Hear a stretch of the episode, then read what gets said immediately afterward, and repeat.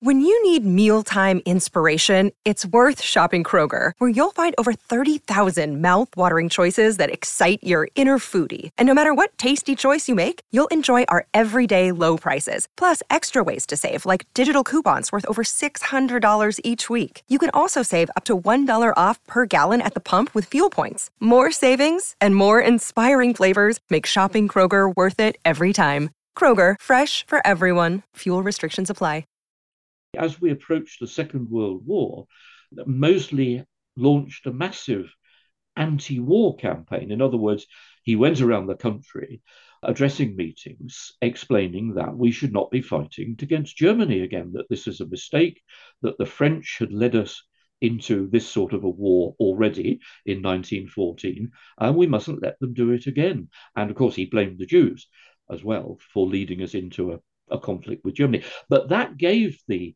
fascists another really respectable campaign, if you like. Mosley again addressed lots of big meetings on this theme without experiencing heckling and trouble and violence and all, all the rest of it, because a lot of people were inclined to agree with what he was saying, at least in the sense that they were very, very loath to embark upon another major war.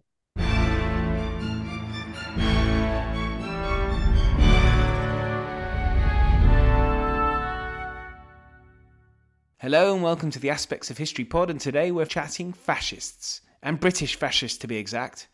Have you ever wondered if your friend, family member, or colleague was a fascist? Well, don't worry, after listening to today's episode and the historical perspective, you'll be able to cheerfully label those with evidence. Martin Pugh is the top historian of the British fascists during the 1920s and 30s. Alec Marsh is the author of Rule Britannia, the first of his Drabble and Harris thrillers set in the period. And the three of us delve into whether the fascists could have taken over in Britain, the personalities, why it didn't work, and the present day politicians who can be compared. Coming up, plenty more great history to come, including Vietnam and the Lai massacre, the history of conspiracies, Winston Churchill, and much, much more. Please rate and review and subscribe and tell your friends. But until then, I'll hand you over to me talking with Martin Pugh and Alec Marsh on British fascism.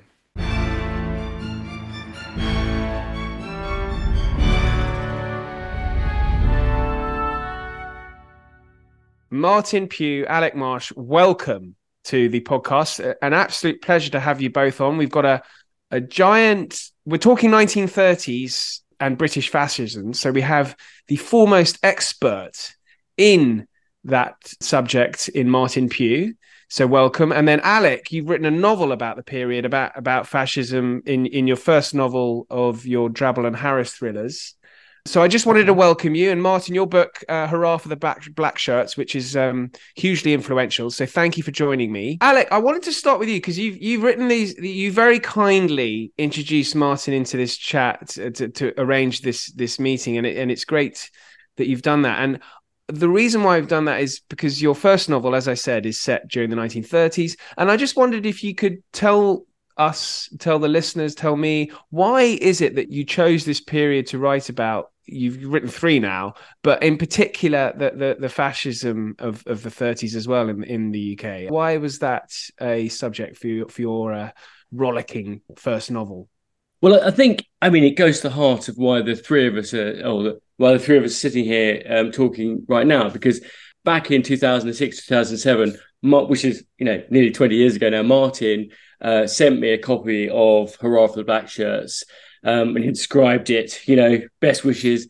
And and, and, and I and I immediately, like any former student of a historian, sat down and read it from cover to cover, and um, and I loved it. And I have to say, it gave me the spark of the idea of a great moment of jeopardy in our recent history, um, in the late 1930s, when uh, fascism was on the rise in this country, and we and you know and we tend to forget this fact. You know, we know you know the the narrative we all grew up with, and most of us experience now, is the kind of irrepressible dominance of Winston Churchill and Britain standing alone, and all these cliches about our moral superiority and the uh, you know great escalated victory, and we. Uh, we won and we're, we're we're we're great therefore but actually um, i wanted to explore the fact that we do have this sort of ugly side to our history, which tends to be overlooked. And it was deeper and stronger than we thought. And um, and as I said in my author's note the novel, Martin's book definitely gave me the, the thought for that. And and it provided a strong MacGuffin, as Hitchcock would have had it, you know, a, a driving force for the narrative. And I thought that's exciting. The big counterfactual, what if it had been different? And setting a thriller against that backdrop. Yes, we'll definitely get on to the what if. Very interested in that. Um, but Martin, uh, can I ask you the word fascism? What does it mean? What, particularly the period that you're the uh, uh, you're a historian of? What, what, how does one define the word fascism? I think we would usually say that if we want a clear understanding, we really ought to go to Mussolini and the Italian fascists, uh, who sort of helped pioneer the idea of a corporate state.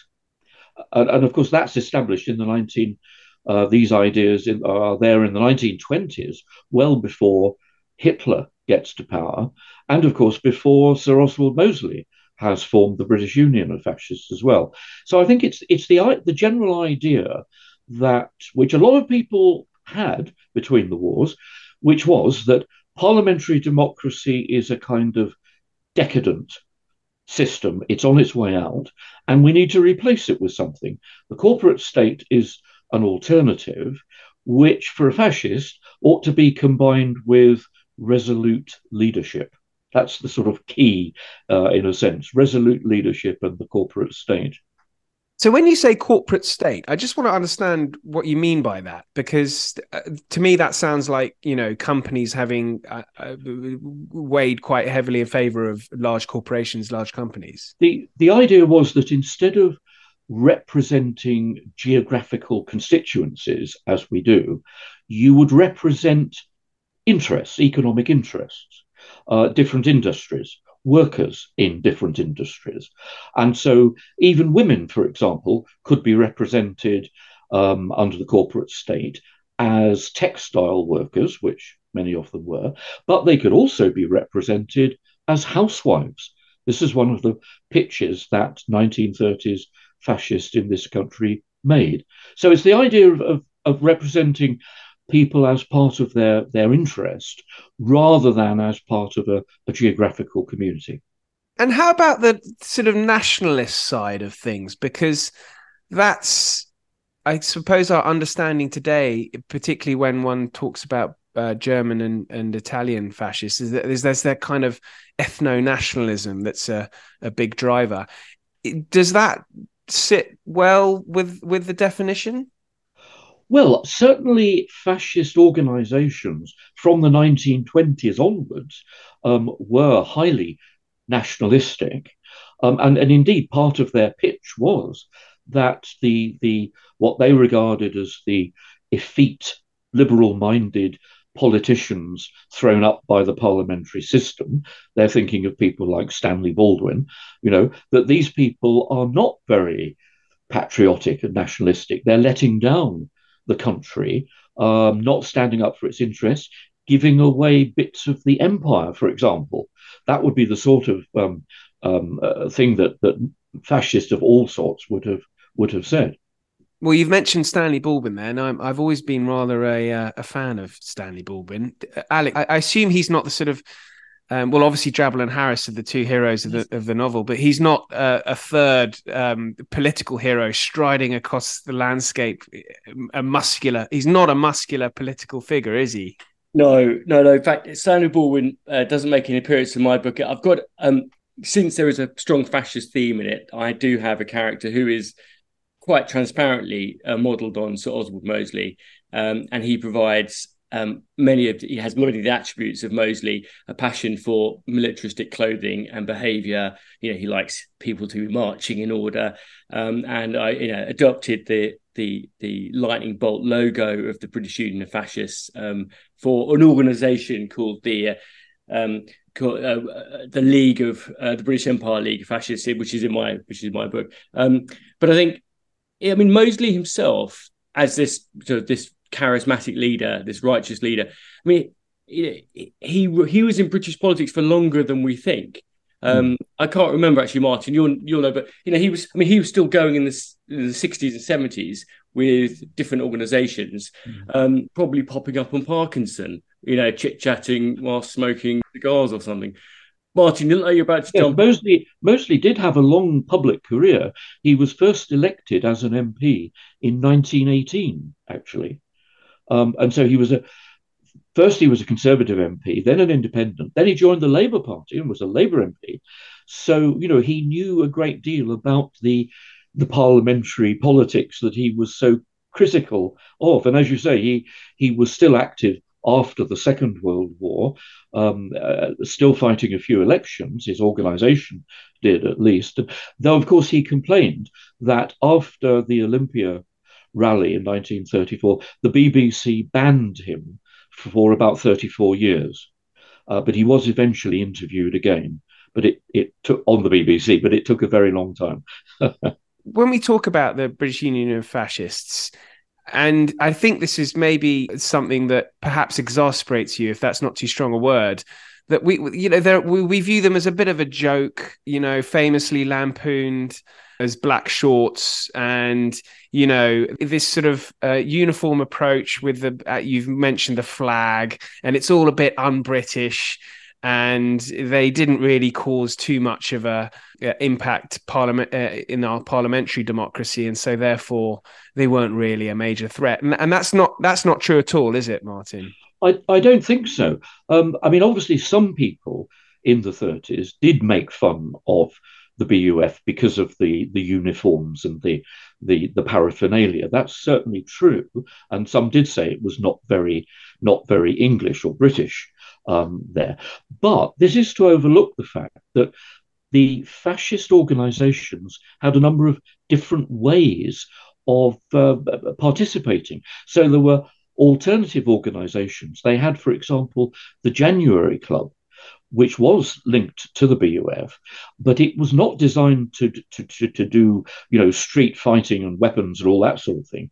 It, it had dinners in nice hotels and attracted MPs and peers and even representatives of big British companies. And the idea, of course, was uh, to discuss with them the corporate state as the replacement for parliamentary democracy. Because what Mosley and others were expecting was that at some stage, when they get advan- um, really invited into power, they will then need allies within the establishment and the political parties and all the rest of it. They'll need allies to help, if you like, ease the transition out of parliamentary democracy and towards the corporate state. So, so there are you know other ways of organizing fascism and preparing for the eventual coming to power. That at least is how they saw it. And you've mentioned elites and the aristocracy. I mean, best exemplified by the Astors, certainly Diana uh, Mosley's wife. When one reads about the uh, the British Union of Fascists, the the aristocratic side of things, I always find just it makes it's really repulsive side of it. This sort of uh, really no interest in democracy whatsoever. Is that right? Well, cert- certainly amongst the the upper classes and uh, aristocratic families, there was a, a great deal of sympathy for fascism. Now, this is partly just a reaction to what contemporaries understandably saw as the threat of communism. You know, the the the the, uh, the success, so to speak, of the Bolshevik Revolution and its spreading influence and the threat it posed to the British Empire and and all the rest of it. So, and and of course, as we when we got to the, the Second World War, many people out on the far right said, "Look." This is exactly what's happening, you see. One, and, uh, and, and they said this, of course, after the war as well, that it's provided an opportunity for communism to spread its influence across Europe. Now, who's going to stop it? i.e., fascism is going to stop it. And that, of course, helps you to explain why, even in the first year of the Second World War, uh, you know, up to 1940, there was a great deal of let's say, pro Nazi sentiment um, among aristocrats and the upper classes um, because they felt we just shouldn't be we shouldn't be fighting another war against Germany. We should be fighting the Russians. And Alec, so what sort of themes do we get around that in the in the novel? You know, all all these different class structures. Well, I mean, I think yeah. To follow on what Martin was saying as well, it goes to the top. I mean, if you look at Edward the Edward the Eighth, I mean, at the top of the apex of society, you know, he he had very pro-German uh, views. He even made a comment, you know, about well, uh, you know, the dictators seem to be quite popular in Europe. Maybe we'll have one here soon at some point. Um, he and when he after his abdication, you know, he didn't get any any better on on that one. You know, he had lots of uh, Nazi and borderline Nazi friends, and you know, um, Wallis uh, Simpson was also suspected of having Nazi sympathies, and obviously we don't know, I don't think, about other members of the royal family because those files haven't been released anyway, as as, as, as is well known.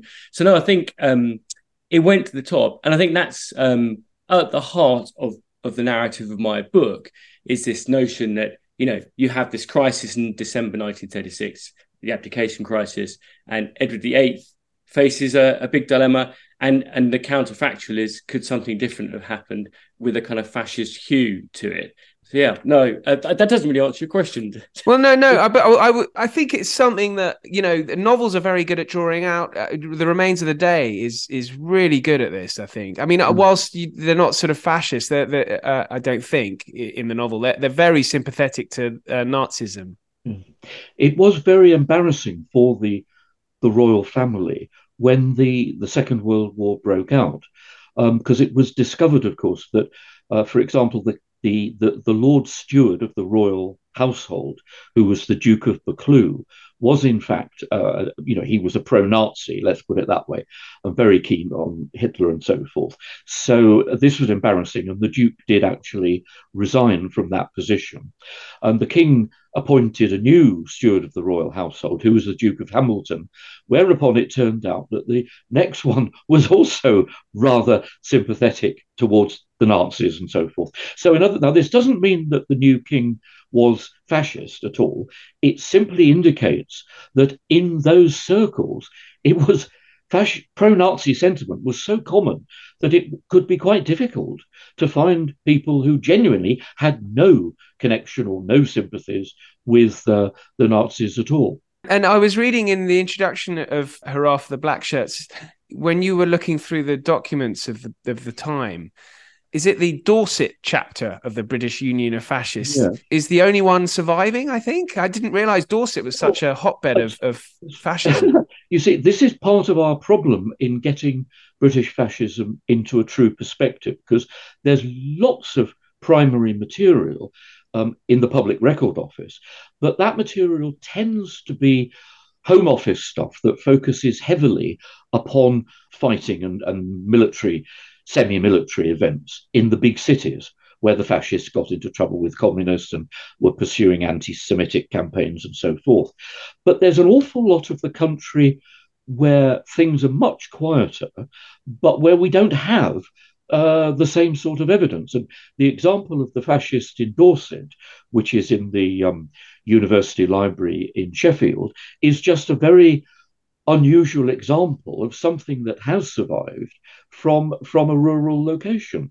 But it's interesting that Mosley himself spent a lot of time in the 30s making speeches in small to medium sized agricultural towns up and down the country because he realized that the, the problems of farmers made them very susceptible to his economic appeal, just as he was appealing or trying to appeal to declining industries like cotton textiles. So he put a lot of effort into agricultural communities. But again, his meetings in these places were fairly quiet. There wasn't even much heckling or anything. Um, they just listened to what he was saying. Um, and so there's no there's none of the formal records, except insofar as you can get reports in the local newspapers of what he said. Was he on a bit of a hiding to nothing doing that? Because with, and the reason why I asked that is with our first past the post system of parliamentary democracy, it was unlikely he'd ever be elected. You know, we've seen plenty of new parties rise that mm. that fail pretty quickly. Yes. Is this just another example of, of that?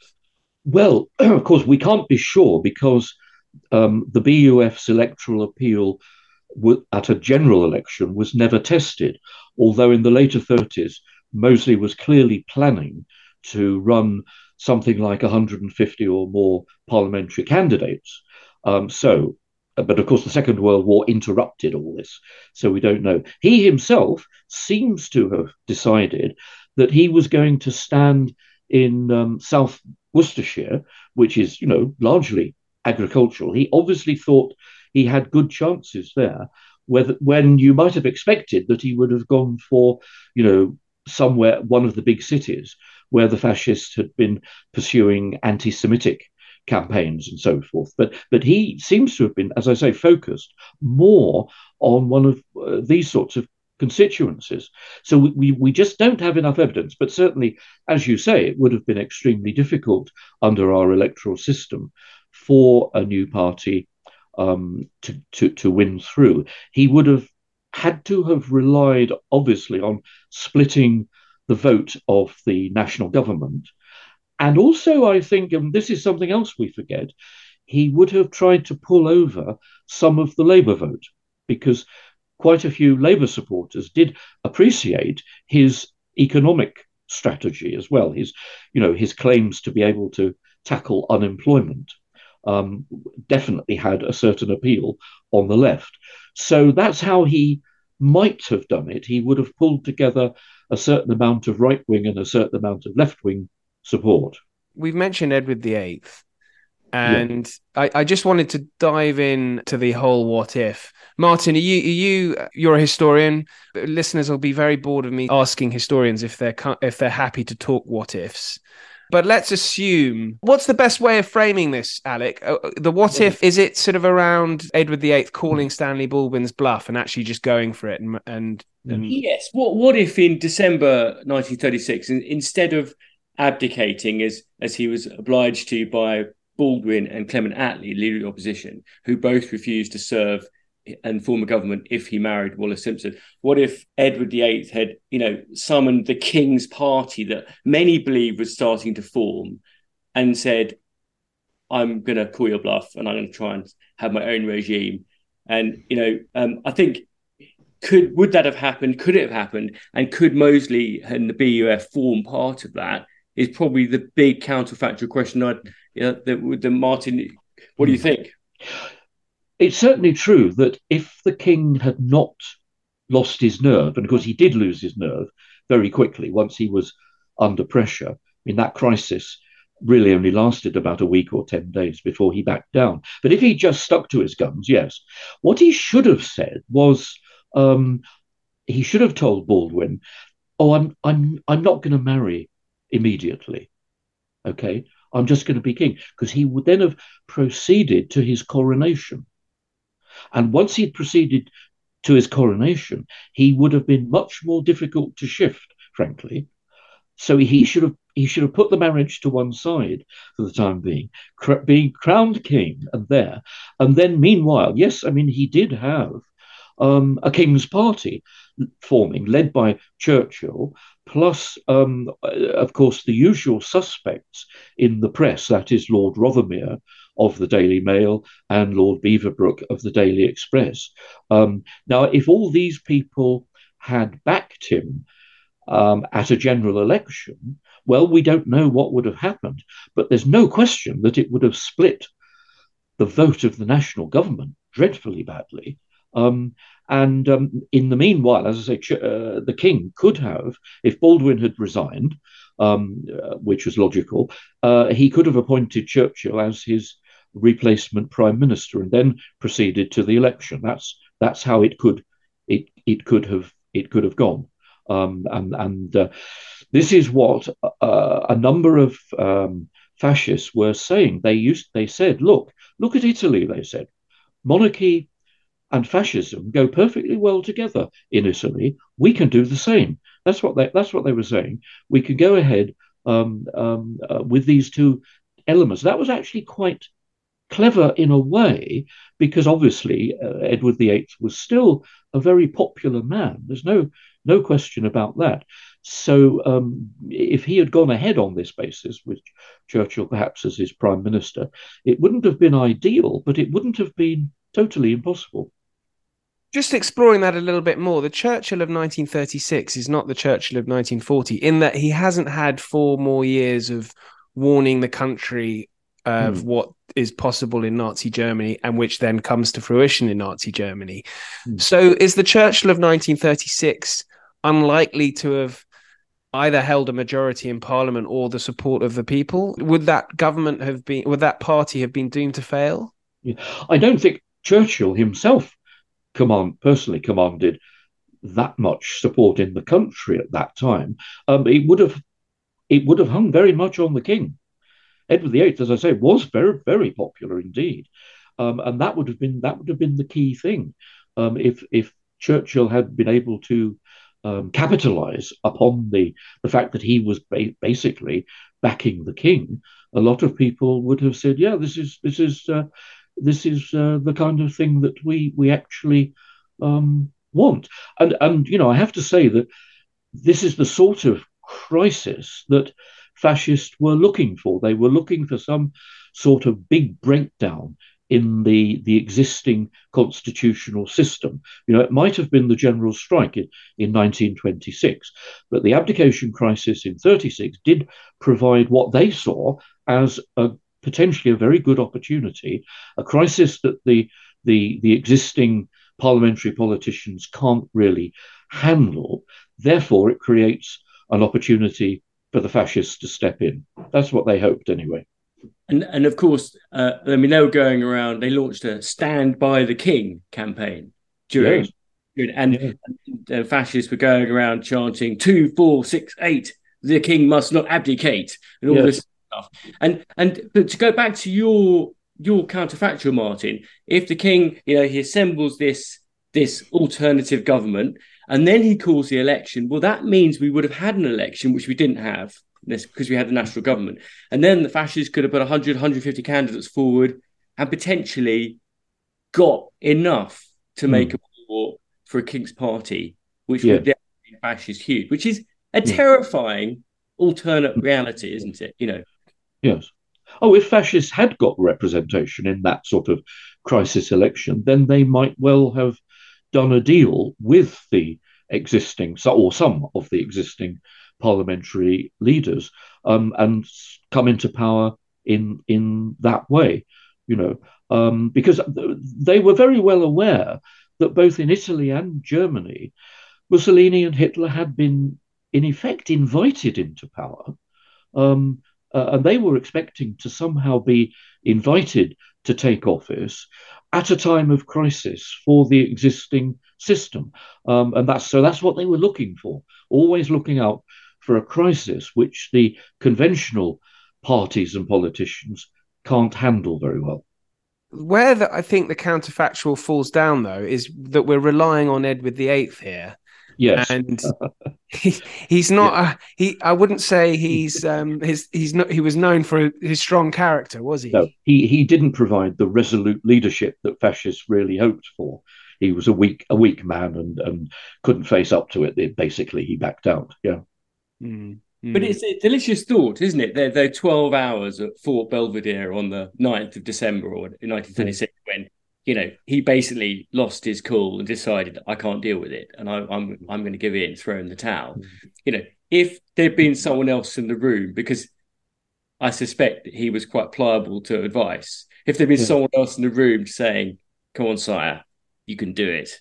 Just, yep. you know, another, you know, another figure perhaps wearing dark shaded clothing you know it could have been different yeah, which um which is a horrifying thought but and, and i think i think that's one of the great i mean one of the joys of historical fiction not writing history martin um mm-hmm. is that you can play with these counterfactuals and you can you can warn people that things could have been different and we mustn't be complacent about the things we have now or the past and you know if you imagine if Britain had been had a more pro-German government at that end of the 1930s, then the Second World War would have been very different, and it you know. Yes. The, it, the world would be different now. Yes, certainly. That's true. I just wanted to come back a little bit to the country being, I guess, ultimately uh, answering your point there, Alec, is that how close we were, it did come to it. In that, if fascism was a lot more prevalent than than we perhaps appreciate now, and and it's books like yours, Martin, that have uh, helped in us understanding that actually it was a little bit more risky than than we'd we'd appreciated then presumably there are other opportunities throughout the 30s when fascists can i mean the abdication pr- pr- crisis is the most obvious but are there any other opportunities that they could have had to strike? Well of, of course the, the british union of fascists wasn't founded until 1932 so of course they missed the 1931 crisis um, when ramsay macdonald's labour government broke down and was then replaced by the the national government. That would have been an opportunity had they been in, because, of course, the remember that in 1931, the king, then George V, of course, played an absolutely key role in choosing, in suggesting anyway, a new prime minister and a national a national government. I think we do tend to forget this that it was very much the the king's intervention that led to the invitation to Ramsay MacDonald to lead the national government and then to the conservative leaders, Baldwin and others, uh, to, to, to, to join it. Um, we, we tend to forget um, what a role the king could play in these events if he was sufficiently, you know, determined um, to, to sort the country out. And in that point, that king was, you know, um, in complete contrast, really, to the um, his his son later on. Do you think, Martin, if I last question, do you think George V was motivated in that moment by what he'd seen happening across the water in Italy and Germany? I mean, that would seem highly likely. Um, it, it, to be honest, George V didn't think much of other countries and their and their their systems. Um, he was very British and very patriotic, and I I suspect that he that he wasn't thinking too much about about other other countries. He he was looking at the material in front of him, and w- we often forget that he, the king rather liked Ramsay MacDonald, um, whereas he wasn't that keen on Baldwin. Uh, in the normal way, you might have expected um, that the king would have invited Baldwin to lead a new national government, but he didn't do that. As I say, he he invited MacDonald, who'd after all been in power for two and a half years with the Labour government, um, he invited MacDonald and, and then put, in a sense, there was pressure on the other parties to join in with him. So I think it's very much a homegrown, uh, a homegrown effort on the part of the, the king. He's a, an interesting man, George V, because he made all sorts of really very um, important and influential decisions during his reign. Not just a stamp collector. Not just a stamp collector, no, indeed. No, he was a stamp collector talking about George V, Edward VIII, it's it's fascinating to think about. Actually, we we're, we're all led to believe that our head of state is has quite a benign role, but actually, you know, in moments of crisis, it's quite a crucial role. Yes, it, it certainly can be. Incidentally, this is one of the points that many fascist organizations in this country used to make. Uh, British Mistery and British Array, for example, they were critical of the way the political parties and the politicians had kind of reduced the role of the king. And they said we ought to get back to an earlier part of British history when the king didn't just, you know, he wasn't a, a figurehead who just launches ships and opens factories. He was a man with real power. And, and, and their argument often was that we, we want a more powerful, participating, resolute king. And I just wanted to ask about the um, Public Order Act of 1936 because uh, before listeners drift off to sleep, it doesn't sound particularly exciting, but actually, it, it's a hugely important piece of legislation, isn't it? Well, yes, of course, it it, it, it is important um, uh, because, of course, the it is obviously an attempt to restrict um, fascist activities in and in terms of restrict the appeal um, in in terms of uniform uniforms and that sort of that sort of thing. But the interesting thing to me is, in a way, that it took them such a long time to get round to this bit of legislation. Um, you know, supposedly it was the the violence associated with the notorious Olympia rally in 1934 that led them, but they were obviously a bit slow and a bit reluctant. Um, and it's questionable, therefore, how much effect the the um, that act actually had on fascist activities. It's difficult to be sure because, of course, the BUF and Mosley were quite um, opportunistic and flexible in in what they did and in the campaigns that they they uh, they they took on. Um, so, for example, their Jewish campaigns in the East End of London, or anti-Jewish campaigns, um, were really able to continue much as as before on the whole. And of course, when we, as we approached the Second World War, um, Mosley launched a massive anti-war campaign. In other words, he went around the country uh, addressing meetings, explaining that we should not be fighting against, we should not fight against Germany again, that this is a mistake, that the French had led us into this sort of a war already in 1914, and we mustn't let them do it again. And of course, he blamed the Jews as well for, for leading us into a, a conflict with Germany. But that gave the fascists another really respectable sort of campaign, if you like. Mosley again addressed lots of big meetings on this theme without experiencing heckling and trouble and violence and all, all the rest of it, because a lot of people were inclined to agree with what he was saying, at least in the sense that they were very, very loath to embark upon another major war. I was going to ask about fascism in France because obviously Spain, Italy, and Germany are the are very well known for having their their uh, fascist parties and governments. Was this ever a, a, a, prospect in France?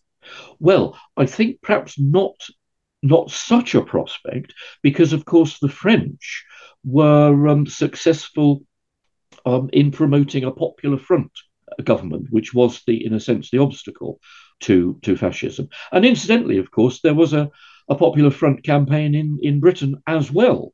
Um, in the, um, the, the, the the 1930s, which which was um, uh, designed to, in a sense, push the national government in a more left wing direction, if you if you like, and it it did score a certain amount of success. But obviously, other countries um, France and, and, Spain and so forth were really much more successful in in the Popular Front movement.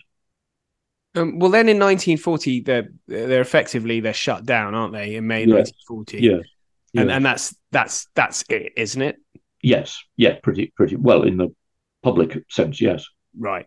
And I just wanted to get you before we started recording. I mentioned I was keen to find out because uh, the term, the word fascist is is used all the time now. Hmm. Everyone's mm. a fascist, it seems. Anyone who doesn't agree with anyone else is a fascist. And before we were recording, Alec, you made an interesting point around uh, the Trumpian government, it being a sort of pro corporate type government, similar to a 1930 style fascist party. Is that is that is that am I getting that right? I think I think if you look at what were the hallmarks of fascism in Britain in the 20s and 30s, you know, nationalism, um, a strong, charismatic, resolute leader, a disregard for the legislature and a disregard for judicial process. And you know, I think you know you don't you don't have to travel too far to begin to uh, ask and point point fingers and make and make raise eyebrows. And I think that if you go on social media, you'll find many people who are prepared to call uh, Donald Trump a fascist, and many um, who will probably revel in that because um, they they admire some of those qualities described. Whether the use of the word fascist as a kind of term of abuse has has sadly diluted it so that when you actually use the word to describe someone rather than being a conservative MP you don't like who has a hardline attitude or something, oh, he's just a fascist, um, or someone in a coffee shop who doesn't get out of your way and does something different. But you know, the word is useful. It has been uh, diluted. And of course, fascists don't look the same now. They don't wear black shirts and kind of breeches and walk around in jackboots. But what? But they. But there is possibly a uniform. And you know, we've only just recently witnessed the Remembrance Day um, situation, and you know the counter protesters from uh, the English Defence League were out in force. 126, 100 people were arrested during acts of violence. You know, there are definitely hard right politicians out there, and whether you call them fascists or not, um, well, I mean, it might take a Guardian leader to tell us uh, what the answer to that question is. But but I think um, if you look, for example, at the BUF, there was a man in the BUF called A.K. Chesterton. Uh, Martin, I know Martin will remember. That. And then after the war, I, I, you spend three minutes on Wikipedia and you you find yourself stepping through time. After the war, I think he set up something called the called the um I don't know the the Empire League or something. But he then was involved with the formation of the National Front, which of course then merged in the 80s to become the BNP, which don't forget had two MEPs not so very long ago, and you know, and and, and then today there's a whole I mean, in the kind of internet, you find a whole swathe of far right groups, of which the English, English Defence League is the largest. Um, so there's plenty of these sorts of politics around. So we mustn't be complacent. But I've said no. it. And Martin, do you see anything that you recognise from your studies in the in in the twenties and thirties today? It's hard to see anything that is quite as well. I would have to say intellectually powerful as the the the appeal that that that Mosley put across. And I, you know, I'm thinking more of his um, his economic program. Yes, we've not really mentioned the appeal that he had. Did, yeah, did, I, mean, I mean, he he he he did have a lot of quite well thought out ideas about dealing with the economic depression and unemployment and so forth. Um, and of course, he he was in a strong position because he could say, well, look, I've been in the Conservative Party and I've been in the Labour Party, um, and I don't think either of them know how to deal with the economic depression. This is my alternative.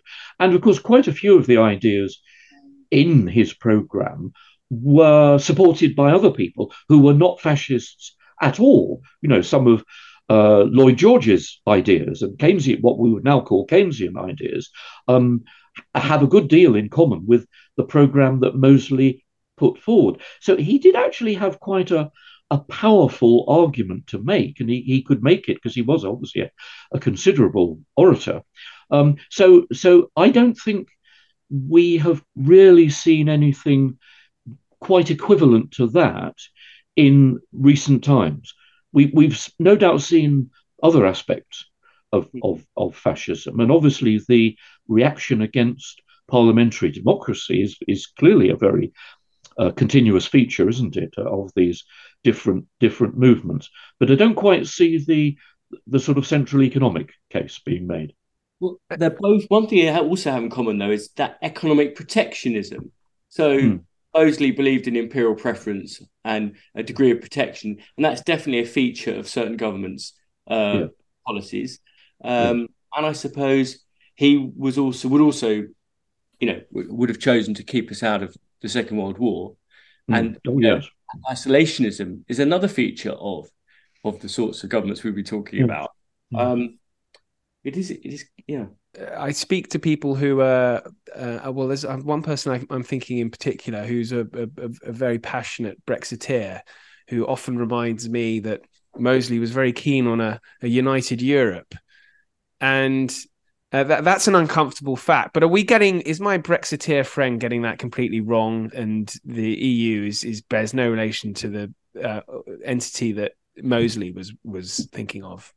I, I, think it's it's very different in in the sense that obviously the many of the people who had participated in the Second World War came out of it convinced that that in the future we must find ways of um, ensuring that Germany and France never again fight one another as they have done now re- re- repeatedly with dreadful effects. I mean, there was that idealistic um, element behind the creation of um, initially the common market, as we used to call it, and then the European Union, which does seem quite a long way from uh, Mosley's attitude towards um, different nationalities, I would have thought.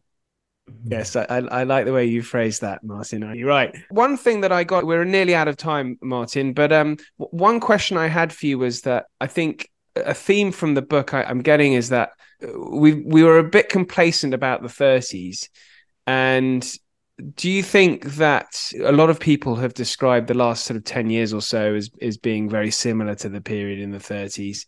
Do you think that there's a risk of us being complacent against any such threats? We've just talked about, you know, there's a lack of intellectual sort of mm. uh, vibrancy to the to current echoes of, of fascism. But are we seeing a, a, a sort of a, a, repetition of the 1930s at the moment? There are there are some similarities, and, and actually, I would include the 1920s as well as the 1930s here, because there were lots of fascist organizations in this country then. Yes, I mean, the, the common points are surely a disillusionment with conventional politics and parties, some emphasis on the growth of, well, corruption in in politics, um, which was definitely a theme of, of part of the 1920s uh, uh, there, and uh, there there are some and a tendency, I suppose, to to look abroad, to blame external, to find exter- external enemies. Now that is a common point, actually, isn't it, between today's politics and the interwar period. And of course, in the interwar period, what people were doing was, or some people were doing, um, was producing analyses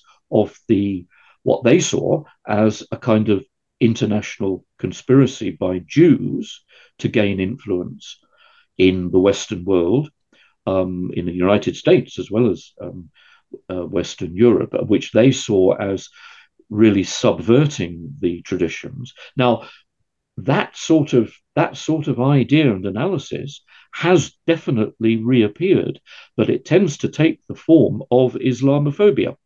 The idea of that there is an international Muslim conspiracy um, that is subverting European traditions and European values and all the rest of it.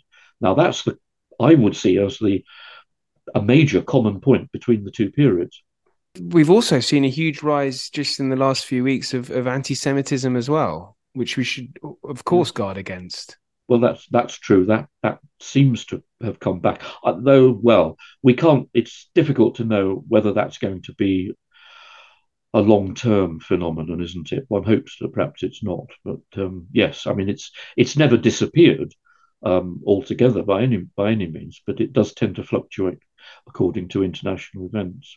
Mm. Obviously, we've just had the Dutch elections, and uh, Geert Wilders has won. His hard right party has won uh, that election in Holland, and and you know when we are talking earlier about you know fascist um, small f leaders, of course we have you know Vladimir Putin um, in Russia. Um, I don't know, Martin, if you could, if you would care to you use the label fascist uh, for for Putin, but there's he shares many of the qualities that we've described, or maybe we're debating the word. Yes. I think I tend to be more concerned about countries like, or some of the uh, leaders in a country like Poland, which I mean, I know they've now had a change of government, and it looks as though they've narrowly moved away from a far right um, solution, which is quite a, a relief. But given that you know Poland is obviously part of the European Union, that seems to me a much more, um, in some sense, worrying feature than than um, Putin and, and and and Russia. So we've got a bit of a a mixture within um, the European Union, haven't we? With some reg- some countries lurching a bit to the right, but but in other countries a reassertion of more progressive values. So I'm not I'm not quite sure where we're going, but but obviously democracy is being challenged rather rather alarmingly in some places. It's been a fascinating chat, Martin. I really enjoyed it. But Alec, so the other thing we've not mentioned, which is completely off topic, is is Cromwell's head. Martin, have you got any theories of where Cromwell's head ended up? No, I haven't. Sorry. my my mother would claim it's uh, in her family, but um. Oh, grief. Good yes, yes. Well, I think, you know, most people believe it's uh, you know near the chapel or in the chapel of Sidney Sussex, Cambridge, where um, those are lies, Alec. Those, yeah. those are lies. Well, it could be a complete uh, conspiracy. You're right. Wonderful stuff. It's been really fantastic speaking. Thank you very much for your time. It's a pleasure. Pleasure. Thank you so much for listening. You'll now be able to dominate any conversation on the subject and refer to this pod for any definition of an irritating fascist in your midst. Please do rate and subscribe and tell your friends. Coming up, I've got Vietnam and the Lai massacre, but until then, thank you and good night.